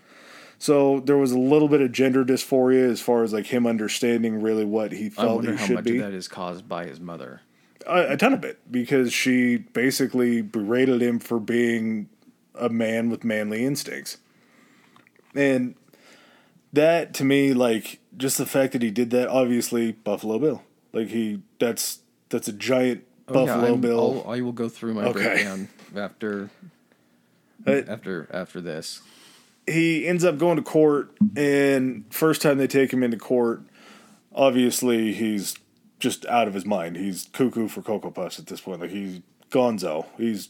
They're trying to have a legitimate conversation with a guy that makes skin masks. Mm-hmm. So that's not going to happen. They don't find him... Um, able to stand trial. And like I was talking about earlier, around that time in the area, people were so shocked by what they found and just what they had found out from the police mm-hmm. and in the police reports and in the news coverage and all that, that they had to turn towards humor. And they made, they were called Geins instead of jokes. They were just jokes about Ed Gein. And a few of them, just off of memory, one of them is, why do they have to turn the heat up in Ed Gein's house? So the furniture doesn't get goosebumps. Why did the mental institution let Ed Gein out on New Year's so he could dig up a date? Like, just shit like that that people had to, like, they had to tell each other jokes to yeah. try to just bruise up yeah I know I these feelings that they I, had I, I'm like trying like I'm trying not to laugh at those and everything, but if that is something so horrible that happens, there's two directions you can go with it. You can either just try to act like it didn't happen and have it just be this festering wound, or you can try to just get everybody past it.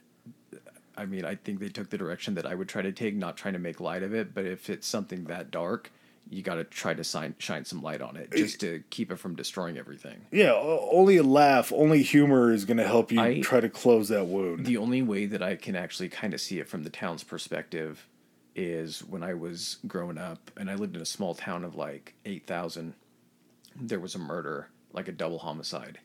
And it took this town that never had anything like that happen to it in recent memory before, what you would feel would be the idyllic, small, safe town. We didn't have to lock our house. Didn't have to lock our cars. Neighbors looked out for each other. And when this happened, it was like, how could this happen in our town? And so, like, I, I can understand, not to this degree, because this is fucked up beyond belief, but... the fact that, like, and also how many people in the town, like, what are all the people that used to have him watch their kids doing? All the people that were friends with him, all the girls that talked to him, like, everybody. Freaking just, the fuck out. Yeah. Especially all the dudes that he joked with about having Mary at his house.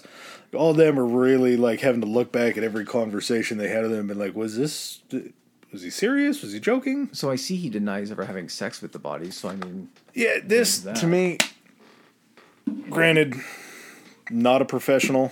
Um, don't uh, just kind of talking out of my ass here. Um, to kind of wrap up his cemetery trips, he admitted that he stole from nine graves. Mm-hmm. So he had nine extra bodies worth to make his wares. Yeah. Um, Ed had said that he'd never had sex with the bodies. He had never eaten any flesh. Um, he was actually sort of disgusted by it. And he said that... But not enough to... Not no, no, no, no. Pants made from it and a fancy I, boob vest. I think... yeah, dude, that's... Because I draw the line at any of this going in my mouth. I, a man's got to have his principles, right? Um... He said that there was no sexual desires behind anything that he was doing. And I'm sure maybe this is something that he told himself. But in my mind, when I hear that, I feel like he's maybe just trying to mitigate what he did. He had an experience back when he was a kid where his first sexual awakening involved watching a pig get slaughtered. And to know that that was something that caused him to Spider-Man in his pants back then... There's no way that you can get me to believe that there wasn't any form or any element of arousal when he was cutting up any of these women. Like maybe that's, I, I have two kind of like directions to go on that. Maybe it was because he didn't need to have sex with them to get that enjoyment. Like you're just saying, yeah, like it was like the murder and the cutting them up and the making them into shit. He's cool chubbing up while he does that, but he's yeah. not completing. The other thing too, is that his mother, the last thing or like the ultimate sin I think that he would probably think that he could do would be sex. And so it wasn't that he was like denied ever having sex with them, like to be like, look, I'm not a sicko or anything like that. I didn't have sex with these bodies. Yeah. I made masks out of them and shit. But maybe that was like, that was so bad for him that that was the one thing that he couldn't bring himself to do or admit that he did. Because I believe that like, he may not have had sex with them, but he also he definitely did sexual stuff. There was a sexual gratification that came yes. from the rituals and practices that he had. And that's why, I, like I say, I, I'll give him the benefit of a doubt. He doesn't really deserve any benefit of a doubt, but I bet he didn't have sex with them. I can guarantee, though, there was some sexual gratification that he yes. got from it. Because if this was one of his first sexual awakenings, we take stuff like that from childhood all the time, mm-hmm. and these turn into some of our kinks when we get older. I'm not... like correlating like spanking and this spanking is, or anything like that. Too far. Yeah, th- this he brought something into adulthood that thank God I don't ever have to deal with. Mm-hmm. Like there's certain kinks. We don't kink shame on this show, um, but there's certain things that I see where it's like, holy shit, thank God I don't need that to get off. Mm-hmm. Like yep. there's just bridge too far, man. Just I'm happy with where I am. I'm happy with my kinks now. Let's just not. Uh... So I'm guessing the trial was pretty open and shut. I he never got one. So, so he was declared criminally insane. He was declared criminally insane. He worked with a a uh, like a, a facility. I think it was a state run facility for mm-hmm. a while. They ended up trying to push him into court because obviously the people still wanted some sort of justice. Yeah. Um, Finally get him to where he's able to stand trial. He shows up. Lawyer says not guilty by reason of insanity. Judge, I'm sure, takes like a look at the cover page of all the evidence. He's like, deal. Done. Ed spends the rest of his life in a mental institution where, by all accounts, all of the doctors that worked with him said that if every patient had the temperament and acuity of Ed Gein, it would be a wonderful place to work. Like... He was very good, and he petitioned him a lot of times kind of later on, I think it was more in the seventies, to let him out, but they deemed him at such a high risk for having a kind of like a schizophrenic multiple personality type disorders that he has going on. Not necessarily multiple personalities, but... The fucking... the fact that you could even like... Here's the only reason that I think that I know that that's possible is because he's so fucking crazy... that that wouldn't seem like a crazy thought to him. Be like, hey, guys, I've been here for a while. I feel real good. I think I'm fixed. Well, so if you guys just want to go ahead and let me out, I don't need to, yeah, I don't I don't need a bed here anymore. They had him on most likely to reoffend lists every single time he tried to, to plead for his freedom. Like he was, they they knew. They Is knew this that, the yearly Ed, Ed Gein appeal or whatever? The Yeah, no. Still no. crazy It stamp. Was like a day of, yeah, it became a day at the fucking like, Attorney General's office or something. They were like, is it Ed Gein Day? And they're like, yep, okay. They're like, denied. Uh, so yeah, Ed Ed lived his life out in an institution. He ended up dying of lung cancer, which I guess maybe they let him smoke in there. But he still held all the way up until his deathbed that he was a virgin until death, which is very weird for this kind of a killer. And I don't know. There's a weird kind of like specification for a serial killer. Mm-hmm. And I think it is three or more victims in different uh, times, and there has to be a cooling off period between them. So, like, mm. there has to be a layoff of like three months, anything like that. So we're considering him between his brother and the two victims there, um, Mary Hogan and Bernice Warden, as the three to I, confirm ser- serial would, killer status. Yeah, I would say conservatively those three are. It, There's some other ones that he could have been involved in mm-hmm. that they still never figured out. And the dress leads me to believe that maybe there was. And then his also, like, if he had an infatuation maybe with younger girls, which he had the infatuation with his mom, well, obviously. What you're saying, you know, you're, you know, the whole thing where he seemed like he was probably mentally stunted at a certain age to where he kind of stayed in that age. He, could, he and really so could have been. He was in that teenage age or that even younger, like you were saying, twelve years old, mm-hmm. or he never progressed past that point, those would be the people he possibly identified with. I mean, the only reason he was identifying with Mary and Bernice were because they reminded him of his mother. There was that attraction there. But what his attraction would have been for a more age-appropriate partner for what his mental state was would have been younger, I would yeah, say. A teen. So they never linked him to it. There's fifty-fifty chance could have been him. Maybe it wasn't him. It just, his whole story and just the fascination that, I mean, you can kind of see how mm-hmm. I'm riveted by this guy. Like yeah. he's the, the way that your mind has to work to be able to turn these things. And like, was it really like a, a tip by him to try to admit that like, he wasn't, didn't like hunting and he was squeamish about butchering animals, even though that he was still doing things like this. Mm-hmm. Like, I, I don't mean to give him credit for his skills, but I assume to skin a person, you probably got to be pretty good with a knife. Like well, he, he was on a farm, so it was probably yeah. something that he grew up doing. Ugh. But, uh, yeah, just uh, an all-around fascinating guy. So what's your all right? What's so, your synopsis of characters? Right. So for the character of Leatherface, um, Texas Chainsaw Massacre, the farm. Okay. That's, yeah. a, that's a big one in the house and everything, like the torture house. Uh, the hanging body on the meat hooks. Yes. The human face lamp. yeah. And the human face mask. Those ones are all Leatherface inspired or inspired Leatherface. Uh, Buffalo Bill would be the skin chair. And the, I guess you could go Leatherface back and forth between Buffalo Bill, skin chair, skin lamp on either of those. The big Buffalo Bill ones were the human vest and the human leggings because he was making a human suit. And the vulva. And, the and tucking himself and like tucking the French himself. Gentleman, probably. That's like. Do you think he like threw on a record, maybe like some of his mom's heels, and yeah, danced around the living room in his I skin don't suit? See, well, he walked out on the farm, around the like, and then Norman Bates would be.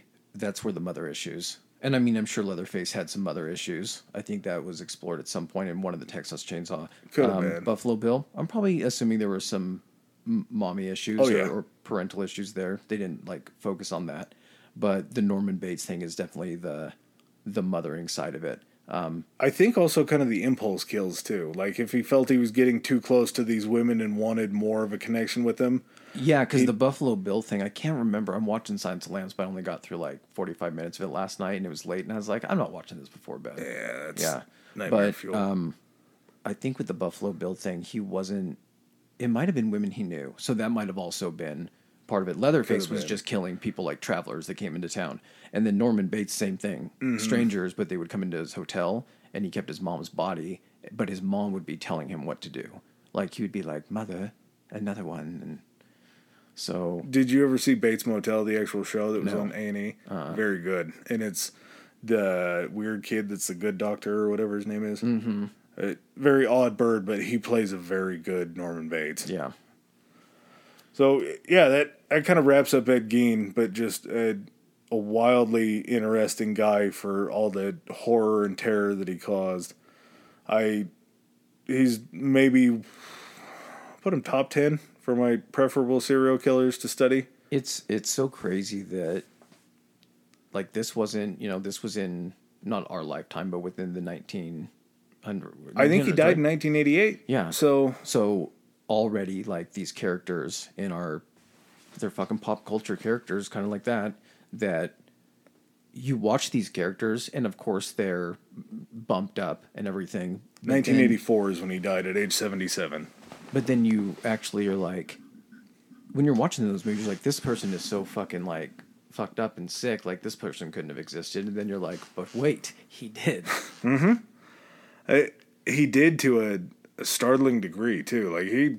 This was over a certain period of time. Like, it was probably maybe a few years with the killings and everything, but he existed in this weird bubble of doing this for an extended period yeah. of time. All right. Hey, did you know we just, we popped our serial killer cherry? Yeah. I, unfortunately, if you like this one, I got a Rolodex full of these kind of guys. We'll do more. Okay. I see how excited you get about this kind of stuff. Oh, I yeah. like just being able to, like, ask questions. Yeah, so I I feel like that kind of wraps them both up. Um, two really major characters in kind of this Octoberish web that we're weaving right now of uh, these are outfits that kids wear. These are costumes. Like, these are maybe not Norman Bates, maybe not Buffalo Bill. Oh, there's Leatherface, yeah. And go through, go to any, like, haunted house, go to any, like, haunted corn maze, anything like that. There's a dude in a crazy-ass skin mask with a chainsaw mm. and a fucking...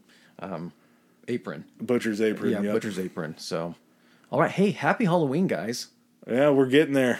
All right. Well, any other closing thoughts? Oh, no. I, I feel satisfied with this. Are you as erect as Ed was watching that pig get slaughtered? Maybe not the pig. Maybe later on, but... All right, guys. Peace. Later. All right, ladies and gentlemen, thanks for joining us for another episode. If you like what you heard, hit that subscribe and like button. Follow us. If you didn't like what you heard, still hit that anyway, because we'll probably cover something in the future that you do like. Um, please follow us on our social media. Adam, hit him with it. Uh, our Instagram is Historically High Pod, Historically High P O D, and we are on Twitter at Historically High. That's Historically H I.